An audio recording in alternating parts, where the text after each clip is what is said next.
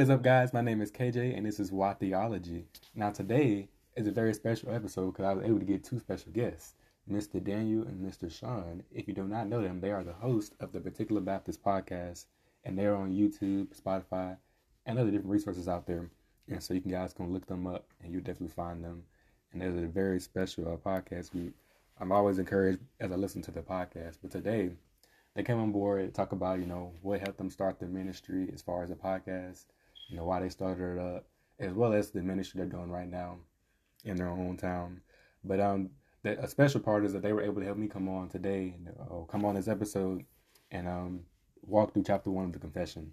And so every Thursday around 11 o'clock or noon, I'll be releasing an episode through a chapter of the Confession. And so stay tuned for those guys.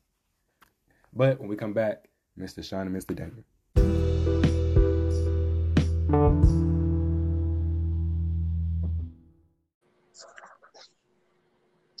What's up, guys? Can y'all hear me?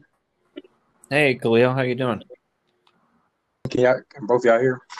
Yeah, I can hear just fine. Can you hear me? Yes, sir. Is it pretty clear on my side? Yeah. All right. I think, do we have Sean as well? Yeah. Can you hear me? Yes, sir. Cool. All right. My name is KJ. This is Wat Theology, and I have two special guests for me. Can you guys introduce yourself? Yeah. My name is Daniel Vincent. I'm the host of the Particular Baptist Podcast. And I'm Sean Sheatham. I'm the other host of the Particular Baptist Podcast.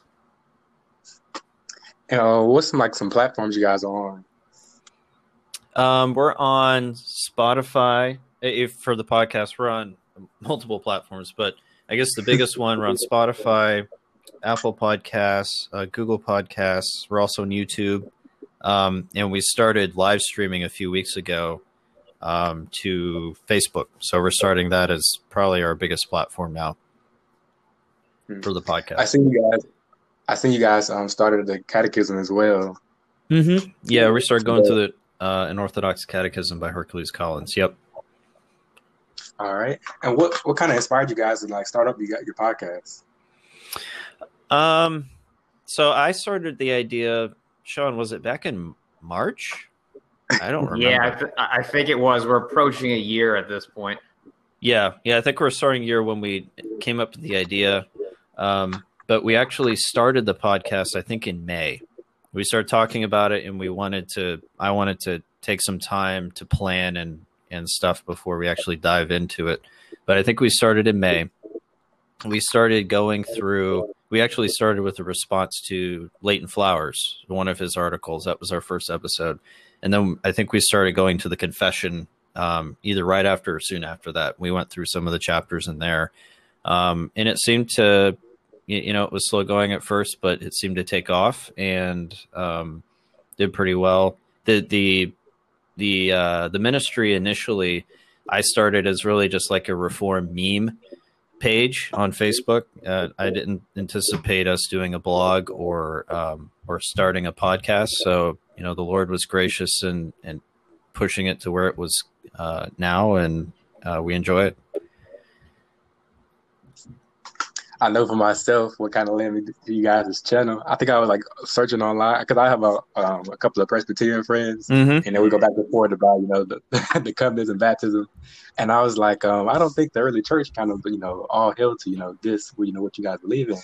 I think I searched online for a couple of things, and I found the episode you guys did on the early church history, kind of walking through on how people didn't hold to that particular view, and that's kind of how I got caught in. I think another episode too. I think I watched a couple episodes on you guys breaking the Confession down and Covenant theology. Okay, go ahead, Sean. That's a big topic of ours. We are 1689 Federalists, and we're really big into that. That's the reason I'm a Baptist right there, because I think that view of the covenants is correct. So we really like to. Obviously, we have our hands in a lot of different subjects that we think are important and that we try to promote, but that's definitely one of them. Yeah, we did do an episode. Oh, I'm sorry, Khalil. You good, man? So we did do an episode where we did a response to Reform Forum. I don't know if you're familiar with them on covenant theology. So yeah, as Sean said, that is a that is something we are very passionate about. We believe is an important topic. And that I think early Particular Baptists believe that as well, as a big distinguisher from their Presbyterian, Anglican, and Puritan brothers. But now, today, I want to kind of get you guys' help to kind of help me walk through the confession. But I guess just take a step back. How would you guys describe what a confession is, and like kind of like the importance of a confession? You know, what's the point of even having confession? Sean, you want to take that one? Yeah, sure.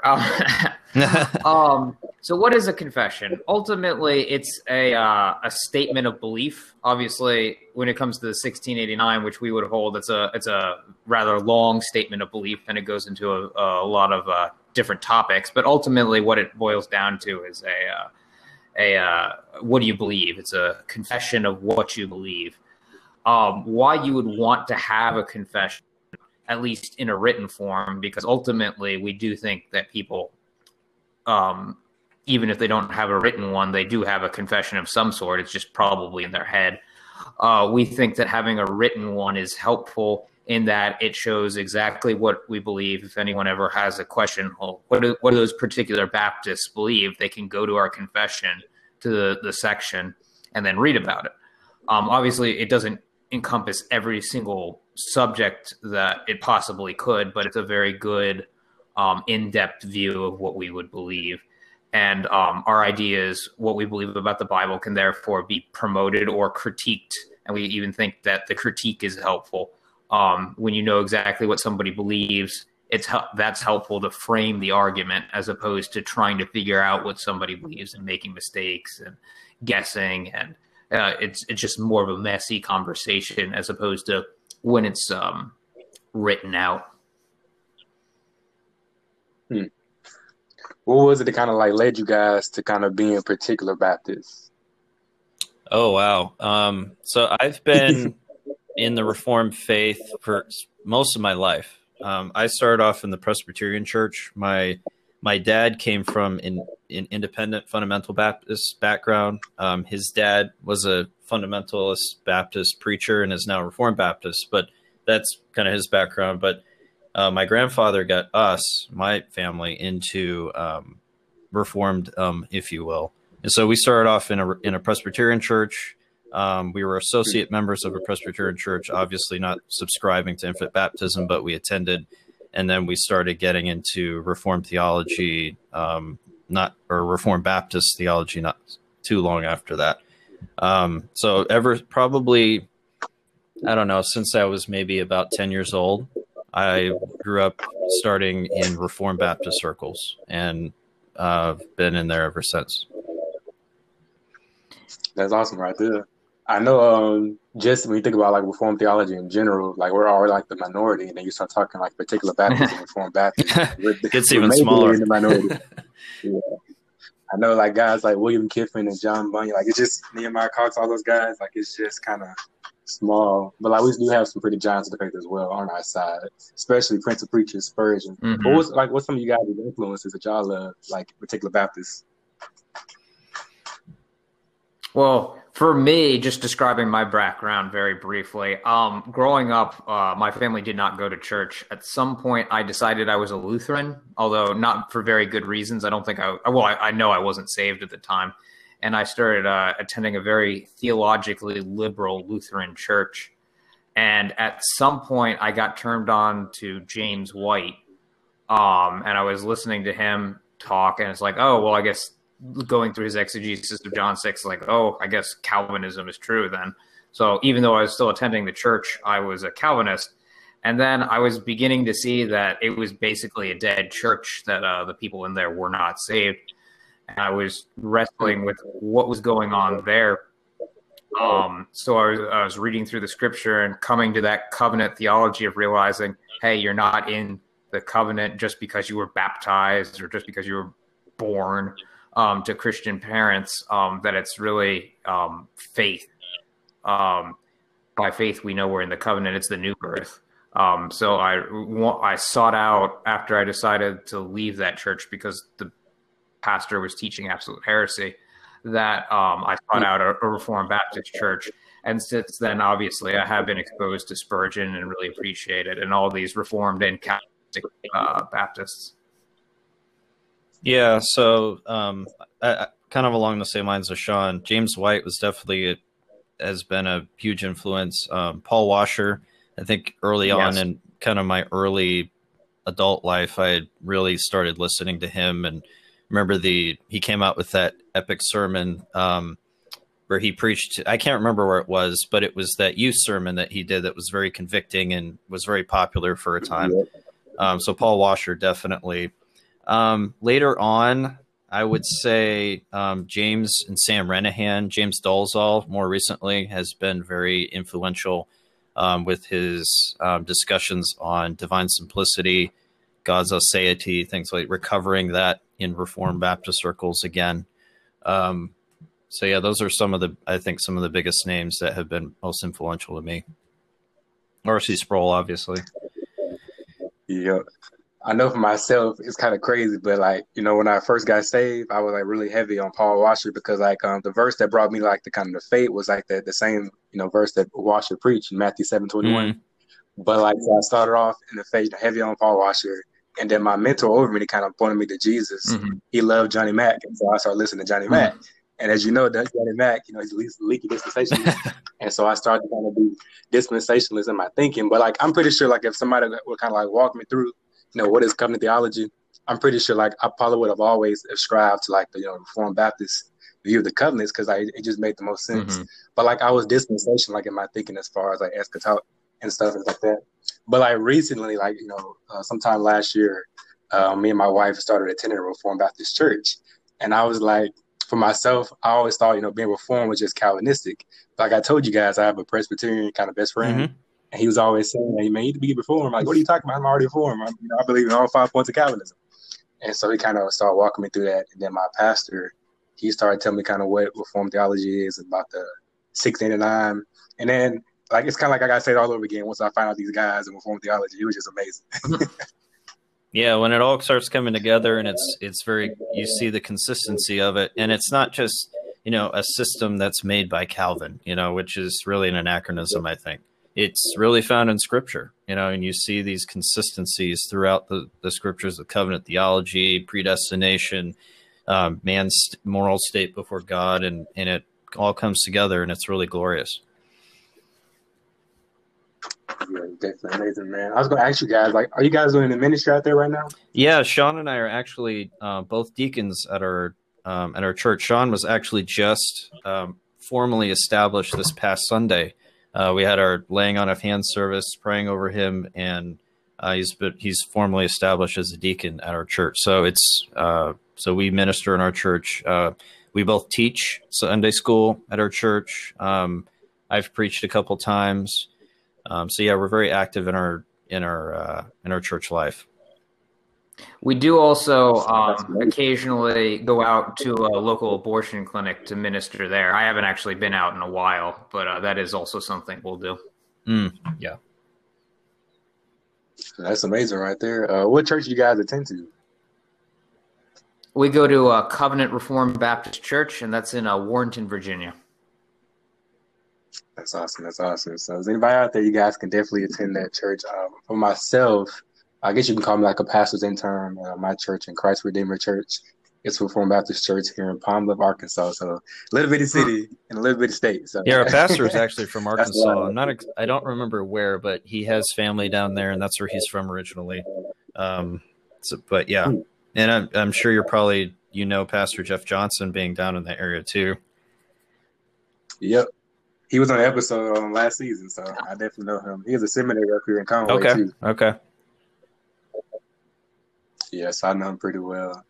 But I want to kind of, push us to, like, this topic, Chapter 1 of the Holy Scriptures. And you guys already kind of defined what a confession is. And so my last episode, I don't know if you guys know this person, but his name is Jake Stone. He kind of did, like, an excellent job with kind of laying out, you know, who the particular Baptists were, what's the point of a confession, you know, why we need confessional churches, and kind of like, you know, giving all the history about the confession. But now when you open up the confession, the very first chapter you see is of the Holy Scriptures. I guess my first question to you guys is, why do you guys think that, you know, these men of God started off with the scriptures and not God, for example? So that's an interesting question. If you do a survey of all the confessions of the Reformed, the Reformation era, the 15th and 16th, or sorry, the 16th and 17th centuries, they will either start with on God or on the scriptures. There's none that do anything else. And obviously it makes sense from a Christian's perspective. You're going to either start with, well, who is our God? Or you're going to start with the scriptures being the way by which we know God. Ultimately, the Reformation, or the core element of the Reformation, was religious epistemology. How do we know what we know? Rome saying, well, it's the authority of the church ultimately, with the Reformers saying, no, it's by the infallible scriptures that we know truth. So the Reformed brethren, ultimately, this chapter comes from the Westminster, but that group of Reformed brethren wanted, I suspect, wanted to highlight the religious epistemology aspect of it. This is how we know truth. This is how we know our God. Yeah, and along those lines, I would say, yeah, it's probably because, without knowing specifically what the writer's intent was, but I think it was to establish that we can't know who God is apart from the scriptures. At least in terms of how God has chosen to reveal himself. So if you start with the scriptures as the ground and authority of all knowledge of God, then you can move into a proper understanding of who God is. And I think that might be where that came from with regards to the order. You know, you're starting with scriptures and then you're starting with the doctrine of God after that. That's amazing right there. I want to read this first little sentence right here for you guys. I kind of let you guys kind of take it over. But chapter 1 of the Holy Scriptures, the very first sentence, it says, the Holy Scriptures are the only sufficient, certain, and infallible standard of all saving knowledge, faith, and obedience. So we think about that sentence alone. What kind of is that kind of talking about? So it's saying that there is no other authority that is truly infallible for us to be able to appeal to with regards to how we're supposed to live, how we're supposed to worship, how we're to know who God is. So we're to appeal to scripture alone, and that's where the sufficiency of it comes in. And I think that's appealing to 2 Timothy 3:16, talking about scripture as being the only sufficient means by which we can know God and obey him. I think that's where that's referencing. Yeah, ultimately, the backdrop of this is the Reformation, where you have Rome saying that it is infallible, and that you need Rome to understand the scriptures because it is the infallible interpreter. And this is a succinct declaration that no, that's not true. The word of God in of itself is sufficient and infallible and certain. Yeah, it's just putting that right out in front for us. Yeah. Now, the next part of this paragraph, it says, the light of nature and the works of creation and providence so clearly demonstrate the goodness, wisdom, and power of God that people are left without excuse. However, these demonstrations are not sufficient to give knowledge of God and his will that is necessary for salvation.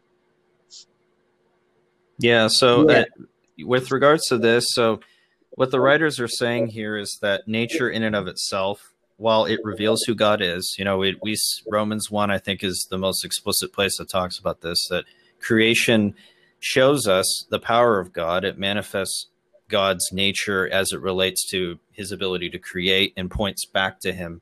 However, we can't know him specifically without the scriptures. There's no, you know, unless God had come up with some alternative way of showing himself, but he's chosen to do it in the scriptures. So this is the only place that we can know him specifically. You can't know Jesus specifically from looking at a tree. You can't know Jesus by looking at the rain falling. You have to have specific revelation that points back to who he is. And more importantly, with salvation, we can't be saved by looking at creation. We have to be saved by looking to the creator of it. And we have to know who that creator is in order to do that. So they're saying here is that natural revelation does reveal God to some extent, but it can't reveal him specifically at the level we need to be able to obey him and the ability to be saved, more importantly. what would you kind of say, I guess, for like people, those unreached people groups? How would you guys kind of, deal with that issue? 'Cause I know some people be like, well, people can, God can save somebody in a dream. Look at Paul. He was on his way to Damascus. God knocked him out of horse. God can do the same. But here, the writers of our confession is saying, no, it's only special revelation that can save somebody through the scriptures alone. So how would you guys kind of deal with that issue? So, obviously, when people ask that question, there's also an issue of they don't have a fundamental understanding of man's problem, because they have the idea, oh, man's innocent. So if somebody never heard of Jesus, it's unfair in a sense that they would be condemned. But we know actually, and it's a proof text for this paragraph, Romans 2:14-15. For when the Gentiles, which have not the law, do by nature the things contained in the law, these having not the law are law unto themselves, which show the work of the law written in their hearts, their conscience also bearing witness, and their thoughts the meanwhile accusing or else excusing one another. So this shows that even the Gentiles have an awareness of what God's righteous requirement is, and that's sufficient to condemn them. They're condemned in their sins. They know there is a God, and they have a general idea of what he requires of them, and they know they fail to live up to it. But ultimately, the Bible tells us that it's only by the word of God that faith comes. Faith comes in no other way. And I think, is it Romans chapter 10? I really should know this off the top of my head. I think. Yes. Yeah. Starting at verse 13 in Romans chapter 10. For whosoever shall call upon the name of the Lord shall be saved. How then shall they call on him in whom they have not believed? And how shall they believe in him in whom they have never heard? And how shall they hear without a preacher? And how shall they preach except they be sent? As it is written, how beautiful are the feet of them that preach the gospel of peace and bring glad tidings of good things. So this passage makes no sense if people can be saved in a way other than by preaching the word of God. That's the sole means by which saving faith comes to a people. So I understand there's a lot of people out there that would be uncomfortable with that idea, but ultimately that gets back to it's because they think man is innocent in his unbelieving state, and that's just not true. All men are condemned, and they need the word of God preached to them in order to be saved. Yeah, and also, too, God has written his law in men's hearts. Romans chapter 2 talks about this. The Jews had God's law given to them directly. Gentiles had God's law written on their hearts. And so they know what is right and wrong. They know even if they worship a false god, they are suppressing the truth of God. So there's a knowledge there that they are rejecting. And so there is a culpability in that respect. And so even the pagan cannibal tribe in an island somewhere out in the Pacific is going to be just as guilty at a very basic level, because they have the knowledge of God in creation, and they have the knowledge of God in their conscience through his law, and they suppress that. And so God holds them accountable for that knowledge. I do think there's levels of knowledge. You're going to be held more accountable for what you know. But at that very basic level, those who are unreached are going to be held accountable based on the knowledge that God has given them through creation and his law written on their hearts. So that's a way I would respond to that assertion. Okay. I'll read these couple of, these last couple of sentences. I kind of let you guys deal with this, but it says, therefore, the Lord was pleased at different times in various ways to reveal himself and to declare his will to his church, to preserve and propagate the truth better, and to establish and comfort the church with greater certainty against the corruption of the flesh and the malice of Satan and the world. The Lord put this revelation completely in writing. Therefore, the Holy Scriptures are absolutely necessary, because God's former ways of revealing his will to his people have now ceased. How do you guys kind of want to deal with that? You want to take that? Oh. Yeah, sure. Go ahead, Sean. No, I was asking if you wanted to take that or. Sean. Oh, yeah. No, I can. I'll take a stab at it. So I think this is just talking about the means by which God wanted to reveal himself, because especially at the end here, those former ways of God's revealing his will unto his people being now ceased. So I think that's a reference to the spiritual gifts, speaking in tongues or any further revelation that would have been done under the New Testament period, or even in the Old Testament period, God revealing himself through his prophets and giving the word of God to his people.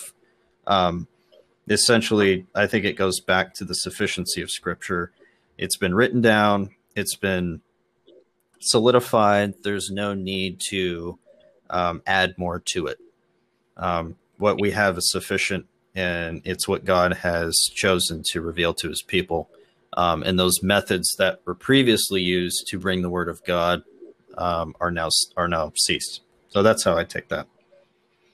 It's helpful, as the confession says, for the better preserving and propagating of the truth. It's helpful to have the word of God in written form. I, as a believer today, whenever I have a question about what God's will is on whatever the subject might be, I can turn to my Bible and look at the relevant verses and figure it out. If we were still in a period where we have prophets speaking and they might not be speaking constantly, I'm having to remember, okay, what did that prophet say exactly? How does that relate? It's far better for the church to have the word of God in front of them that they can examine when need arises. Mm-hmm.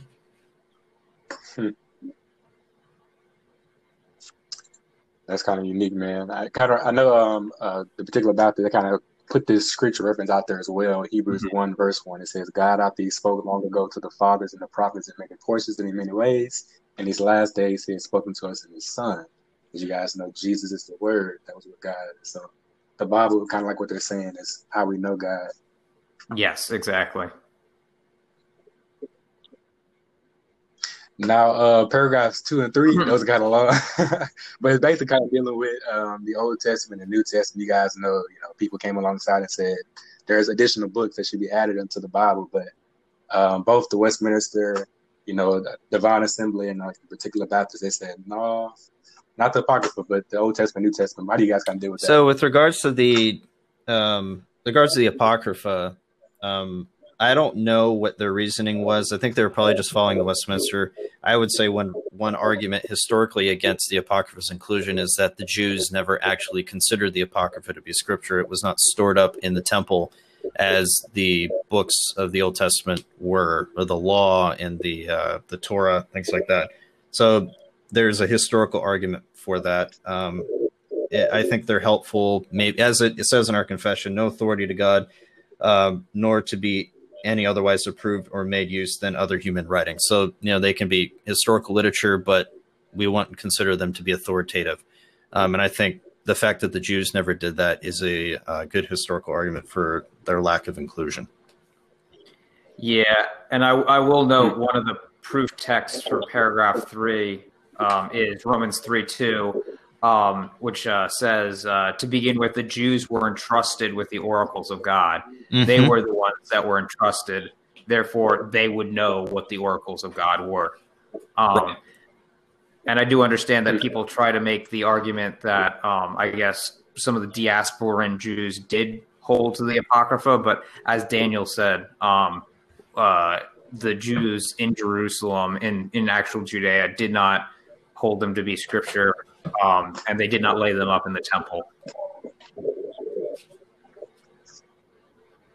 Yeah, I guess the biggest thing we could say too is they weren't inspired by God as well. Yeah, that gets into a little bit into which paragraph is it? Paragraph 5, number 4. More of how do we know what is scripture? But essentially, does it bear testimony to the church of being scripture? And we would say no. Ultimately, there might be some believers out there that do find them to be scripture, but we find that the Holy Spirit has testified to the church as a whole that they are not.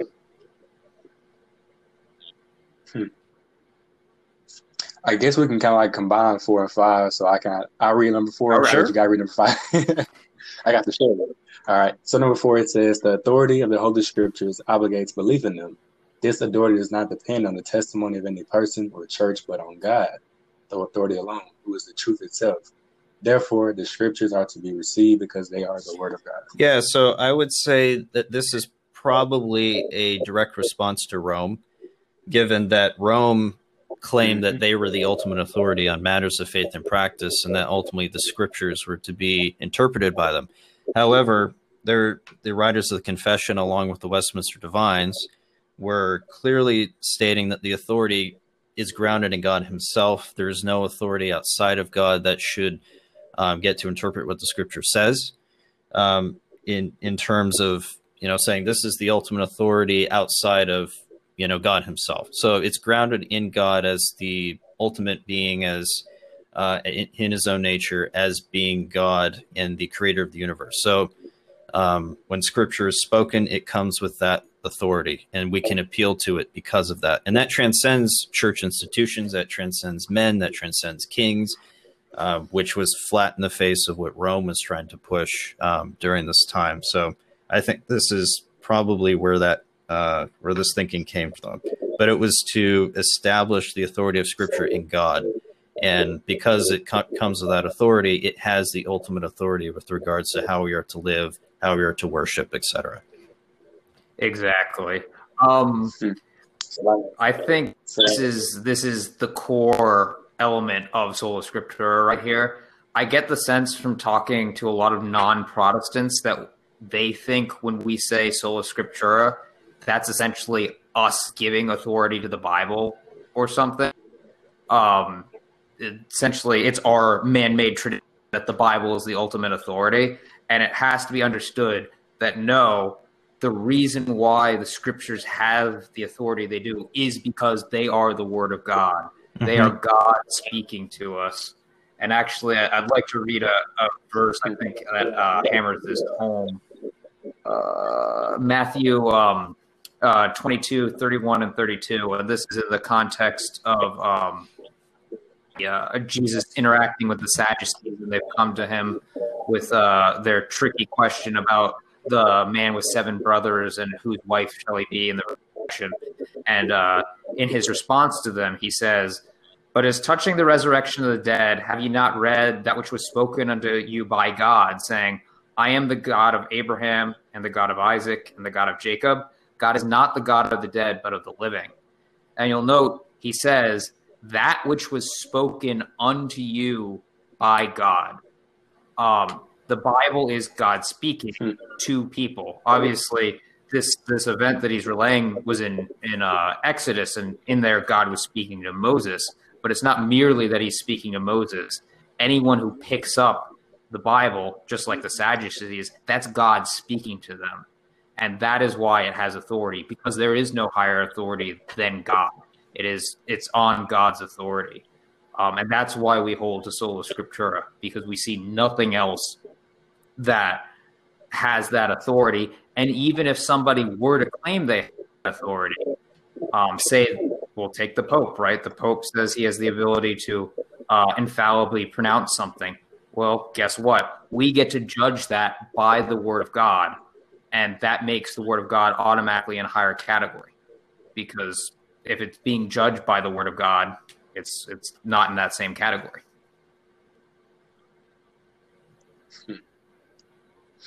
I was going to ask you guys too. You brought up a good point about sola scriptura. I know a lot of people when they think of sola scriptura, you know, scripture alone, they think that we mean that we cannot look at any kind of historical books or, you know, resources by theologians, you know, as resources to look at, you know, kind of see what the Bible says. Is that kind of what sola scriptura means for somebody that has no idea? Yeah, no, not at all. If you look at Luther, he clearly taught that the authority of scripture was needed to judge how the church was supposed to act and practice worship and such. But he also appealed back to the church fathers, the early church, particularly Augustine. I mean, he was trying to follow in the Augustinian tradition of salvation and things like predestination. So it clearly was not meant, if you just look at it on a historical level, not meant to exclude any type of historical writings, commentaries, appealing to church councils or fathers. It's just ensuring that those are not taking over or going above and beyond scripture itself, the authority of scripture. They are subservient to it and can be a help, because there's men who have done studies that and discovered things in Scripture that we have not, that have come before us, that some of them died for. And so having a proper understanding of utilizing historical sources to help us understand and interpret Scripture is very helpful. The me and my the biblicism movement is not biblical and not historically grounded in the Reformation at all. It's dangerous because you start to disconnect yourself from the church as a whole and thinking that you know it all and you have the knowledge to be able to interpret Scripture yourself without utilizing other church materials, I think is very dangerous. Now, obviously, we don't take that as far as the Catholic Church did and say, well, now we have to establish some church count, some overall church structure that can only determine those things. But it's having a healthy balance of the two while keeping Scripture at the forefront, and those things are secondary helps to interpret Scripture. The example I like to go to is, does the Bible teach you how to program a computer or be a car mechanic? Obviously not. The Bible is sufficient in manner in regards to the Christian life, specifically in regards to who God is and salvation and how to live a holy life. But that's not to say that it's exhaustive. So we are perfectly able to read other books about whatever the subject might be. Sola Scriptura teaches that the Bible is the final authority. It's the sole infallible authority. So if it talks on something, that is what is to be believed. If somebody gives you a secondary authority, we'll say like the confession, we think this is obviously a very helpful teaching guide. And we hold that it is true. But if we were to find something in here that was incorrect in light of the Scriptures, well, the Scriptures are what end up winning out. They are the final authority. That's a pretty good example right there, man. I kind of let you guys touch on five, however y'all like, so go ahead. So I think here it's following along with paragraph 4, but I think it's starting to talk about why is Scripture? You know, what are those divine qualities, as Michael Kruger has talked about? You know, what are those divine qualities that make Scripture? Those things that are unique to it, that separate it from other writings, that point to a divine author. And I think that's really what is being talked about here. Those things, you know, it's consistency. It talks about the heavenliness of the matter, the efficacy of the doctrine, the majesty of the style, and the consent of all parts, the scope of the whole, which is to give all glory to God, the full discovery it makes of the only way of man's salvation, and many other incomparable excellencies. So distinguishing it from other writings. And these are the qualities that are given here that are to show that this is the Word of God. And I know Michael Kruger in his book, Canon Revisited, has talked about, you know, the divine qualities. Why do we believe the New Testament is the Word of God? Well, it exhibits the same qualities that the Old Testament does with regards to those divine qualities. And so those types of things are shown up here. It's consistency, it's uniqueness, it's divine power that it exhibits in its writings. So that's really what this paragraph is talking about here. I do want to definitely highlight the last part of the paragraph. Yet notwithstanding our full persuasion and assurance of the infallible truth and divine authority thereof is from the inward work of the Holy Spirit, bearing witness by and with the word in our hearts. So obviously there is a sense in which unbelievers do recognize the Word of God is the Word of God, not completely, but you'll often run into witnessing situations where just by the way they're reacting, the visceral nature of how the unbelievers are reacting, they sort of recognize that it's true and they don't like it. But in terms of the Christian, I can only speak from personal experience at this point. After becoming a Christian and having the Word of God opened to me, my eyes opened to it, and seeing its divine majesty, how the parts work together, how prophecy is foretold very subtly sometimes and then fulfilled in Christ. as a whole, it evidences itself by the witness of the Holy Spirit that it is the Word of God. Now, one thing that's interesting, along the lines that Sean is saying, the confession doesn't go to simply just an anecdotal appeal like the Mormons do. In my witnessing with Mormons, I've heard, the Holy Spirit bore witness that the Book of Mormon is true. Well, anybody can say that.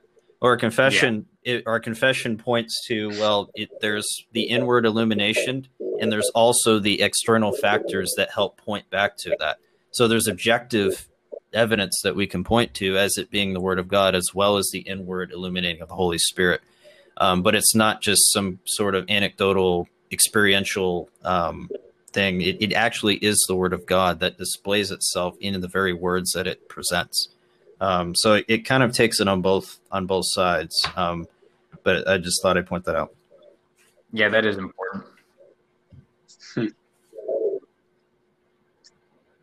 Now, paragraph 6, it says, the whole counsel of God concerning everything essential for his own glory and man's salvation, faith, and life is either explicitly stated or by necessary interference contained in the Holy Scriptures. That sentence alone is kind of special right there. Let me continue reading. It says, nothing is ever to be added to the Scriptures, either by new revelation of the Spirit or by human traditions. Nevertheless, we acknowledge that the inward illumination of the Spirit of God is necessary for saving understanding of what is revealed in the Word of God. Yeah, so I think what they're talking about here is that, yes, Scripture has given us specific guidelines on what we're to do. It is sufficient in what it's presenting, but there are, I guess you could say, minor liberties that can be taken, and I think that's what's being talked about here, where it talks about there are some circumstances concerning the worship of God, the governance of the church, common to human actions and societies, which are to be ordered by light of nature and Christian prudence, according to the general rules of the Word, which are always to be observed. So I think this paragraph is appealing to the regulative principle, and that Scripture is to govern everything with worship and how we're to conduct our practice within the church, but also understanding that it doesn't give us an exhaustive list of how we're to worship or how we're to conduct worship or practices within church. The Bible doesn't say whether you can or cannot use a pulpit when you're preaching. It doesn't say the pastor should or should not wear a tie while he's preaching.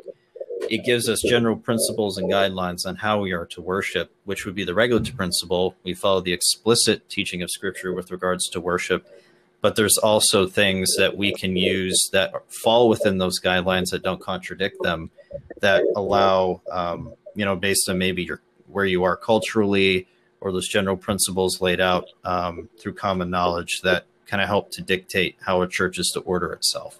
But I think that's what's being talked about here. You even have the example of Paul in 1 Corinthians telling the church that everything needs to be conducted decently and in order. Mm-hmm. And yet he doesn't give specifics about, what's the order of service then? So right. He's leaving it up to the church in Corinth how precisely to order it, but he's telling them that it needs to be in order. So we can take by way of example that some of the ordering of a church service is up to us, but the elements, the fact that you need to have the Lord's Supper, the preaching of the Word, those elements are to be retained. That's not something the church has the authority to modify or do away with.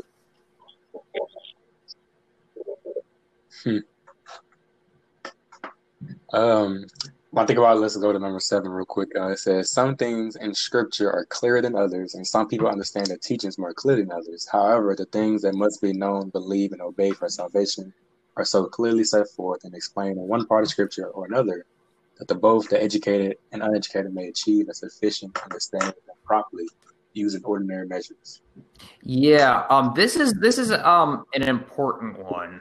You will oftentimes get, say, Roman Catholics or other Christian groups that believe in a strong tradition or a strong ecclesial authority that needs to set things. They'll come to you and say, if you believe in sola scriptura, how is it that there's all these Christian groups that believe differently than you? Clearly, if sola scriptura was true, then you would all be of one mind.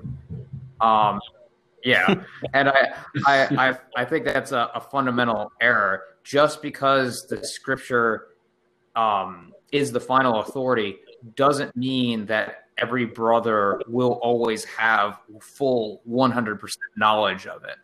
And there are definitely brothers that, and they are brothers that disagree with us. And we consider them brothers. It's not like they're not Christians. But that doesn't mean that every doctrine is the same level of clarity in the scriptures. It doesn't mean that, that every doctrine has the same level of clarity in it. But as the confession says, the doctrine of salvation is clear.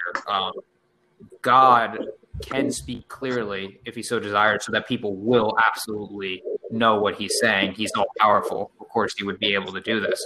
And when it comes to salvation, absolutely, we think the scriptures are 100% clear, so that people are left without excuse. But other secondary doctrines, tertiary doctrines, may not be as explicitly laid out or as clear. And that's a debate among brethren at that point. Yeah, it's really talking about what you would call the perspicuity of Scripture, the clarity of Scripture. Scripture is clear, and it has to be in order for us to know what God requires of us and who he is. But like Sean was saying, there are things that are not very clear. I think a perfect example of this, and this is a controversy, I think has been a controversy for years, the controversy of head coverings, 1 Corinthians 11.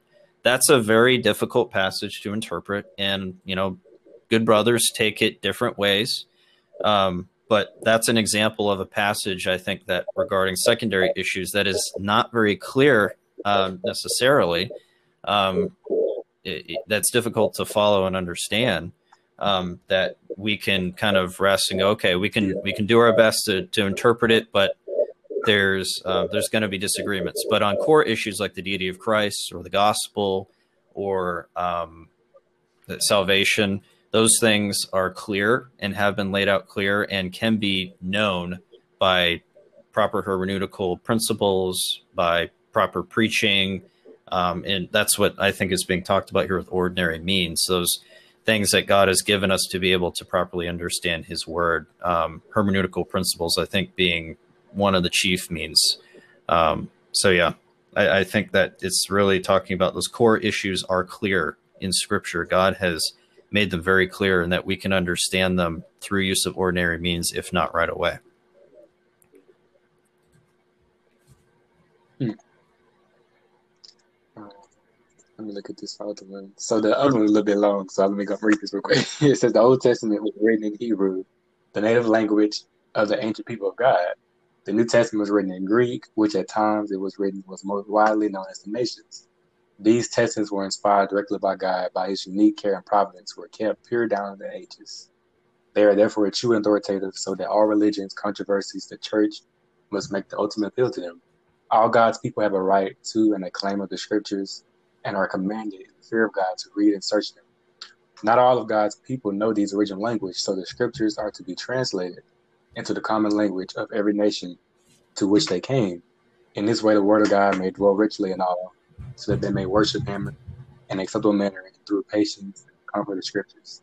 When I think about this, I think about Tyndale, but what kind of comes to mind? So, full disclosure, Sean and I actually disagree on the application of this. We actually did an episode where we had a little debate on the Textus Receptus versus modern critical text. Sean is a TR guy. I'm a modern textual critic guy.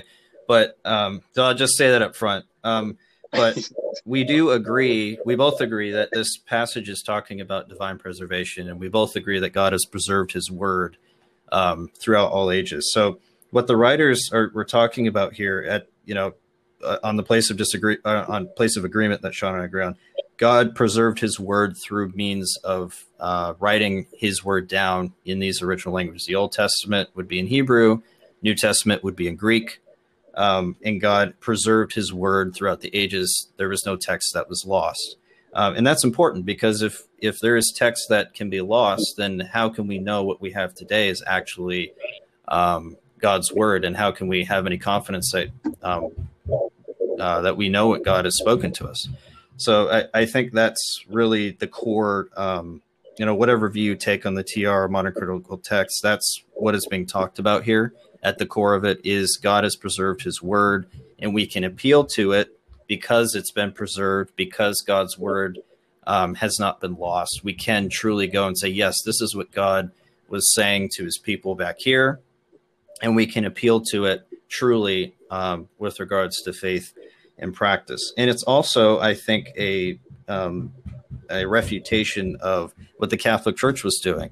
The Catholic Church wrote, or at least their services were conducted in Latin. The vulgar language of the people was not utilized. Yep. That was something that Luther came along and started doing. He started speaking in German with regards to some of these things. So he was trying, and he even created a Bible translation in German.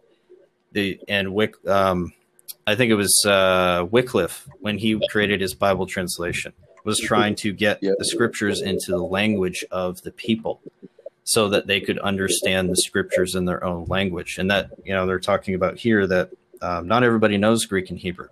Not everybody understands those languages, even though there's great advantage in knowing those languages. But not everyone has that ability. So being able to have proper translation is very important, not only in the spreading of the gospel, but also in ministering to God's people as a whole. Because how can you, if you don't know what the word of God is, you can't be saved. I mean, the scripture talks about how will they know without a preacher? How will they know who to believe unless they've heard about him? And that comes through the preaching of the word of God. And so some kind of translation has to be done in order for lay people to be able to understand what the scriptures are actually saying and what God is communicating to them, and ultimately to bring salvation to them. And ultimately, when it comes to the translation, we also see this in the Bible. One of the proof texts for this paragraph is there's several from 1 Corinthians chapter 14. And there, Paul commends those that were speaking in tongues to not speak unless there was someone who could interpret. Verse 27, if any man speak in an unknown tongue, let it be by two or the most by three, and that by course, and let one interpret. But if there be no interpreter, let him keep silence in the church, and let him speak to himself and to God. And then I also wanted to quote verse 23. If therefore the whole church be come together into one place, and all speak with tongues, and there come in those that are unlearned or unbelievers, will they not say that you are mad? The idea being that if you're speaking in tongues and they don't know what's going on, they'll just say that you're crazy. Ultimately, we need to know what's being said in order for it to be edifying to us. In cases where it's in a different language, then that needs to be translated. And as Paul says, there needs to be an interpreter here. Here, he clearly has no issue with there being an interpreter, because you'll get people that say, oh, well, you can't really translate the scriptures because the meaning is lost. Well, Paul wasn't worried about the meaning being lost here in Corinth, so neither should we be worried about the meaning being lost. Translations are perfectly fine. I think both of y'all said it too, that God kind of preserves his word. I'm going to read paragraphs 9 and 10 together, and I kind of let you guys kind of break it up. But paragraph 9, it says, the infallible rule for interpreting scriptures is the scripture itself. I believe we talked about that a little bit earlier, but it says, therefore, when there is a question about the truth and full meaning of any part of scripture, and each passage has only one meaning, not many, it must be understood in the light of other passages that speaks more clearly. Paragraph 10, it says, the supreme judge for deciding all religious controversies and for evaluating all decrees of council, opinions of ancient writers, human teachings, and individual interpretations, and whose judgments we are to rest is nothing but the Holy Scriptures delivered by the Spirit. In this, Scripture, our faith finds its final word. And they kind of close out this chapter with that. Yeah, essentially, the paragraph 9, at least, they're providing a hermeneutical framework by which to work by, right? So we take the more clear Scriptures, and we use that to interpret the less clear. We take the clear teachings on the deity of Christ to interpret other passages that might seem to indicate that he was only man or a mixture of God and man. So having a proper hermeneutic at that very basic level is very important. Yeah, that'll lead you into error very quickly. If you go to a spot that, say your hermeneutic starts with you interpreting an Old Testament passage when the New Testament has spoken clearly on what the application of that passage is, the prophecy has been fulfilled or whatever. If you start just with the passage, well, some of those Old Testament prophecies can get a little generic, or you're not quite sure how they're fulfilled. You want to start with what's clear and then read in light of that, so that you don't go off into weird or basically incorrect interpretations. Clear will always help you and guide you in your interpretation. Paragraph 10 is basically what we've been talking about already. The scriptures are the supreme judge by which all controversy of religion are to be determined. If scripture is the word of God and nothing else is, then obviously scripture is the highest authority. It is on God's authority. Even if someone comes to you saying, "Oh, I have a message from God," it has to be interpreted, or it has to be validated in light of what the scriptures say. Mm-hmm. They are the final interpreter in that regard.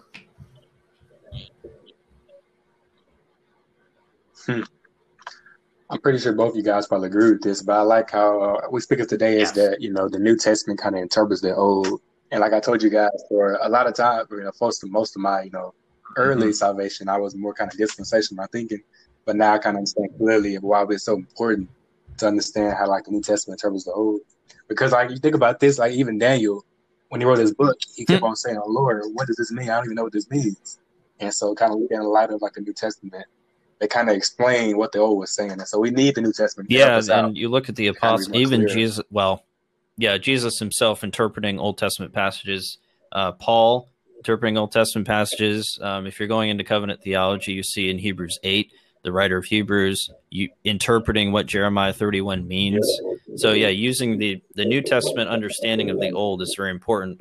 And I think that's where our Presbyterian brothers go wrong, is they reverse it.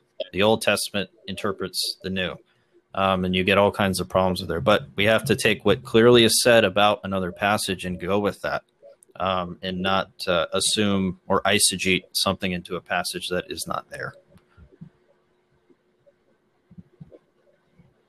Yeah, I know for them, it's kind of, they probably wouldn't say this, but it's a little bit similar to like kind of dispensational thinking, in that like it's the physical seed of the children who those promises belong to as well. But let me stop if I get canceled. I'll be glad. But I thank you guys, both of you guys, so much for coming on, man. I enjoy listening to you guys' podcast. Oh, no problem. Thank you for having us on. Yeah. And we'll be sure to share your, we'll make your podcast known on our platform. We'll share this episode. So, yeah. But we appreciate you having us on. Really enjoyed it. Yeah, really enjoyed it. Thank you. No problem, man. Thank you. I definitely got to have y'all on because I'll be walking through this all year. So I know. Yeah, brother, let us know. Yeah, we can try and set up some more times. All right. Thanks, man. I'm going to go watch the football. I'll see you guys later, man.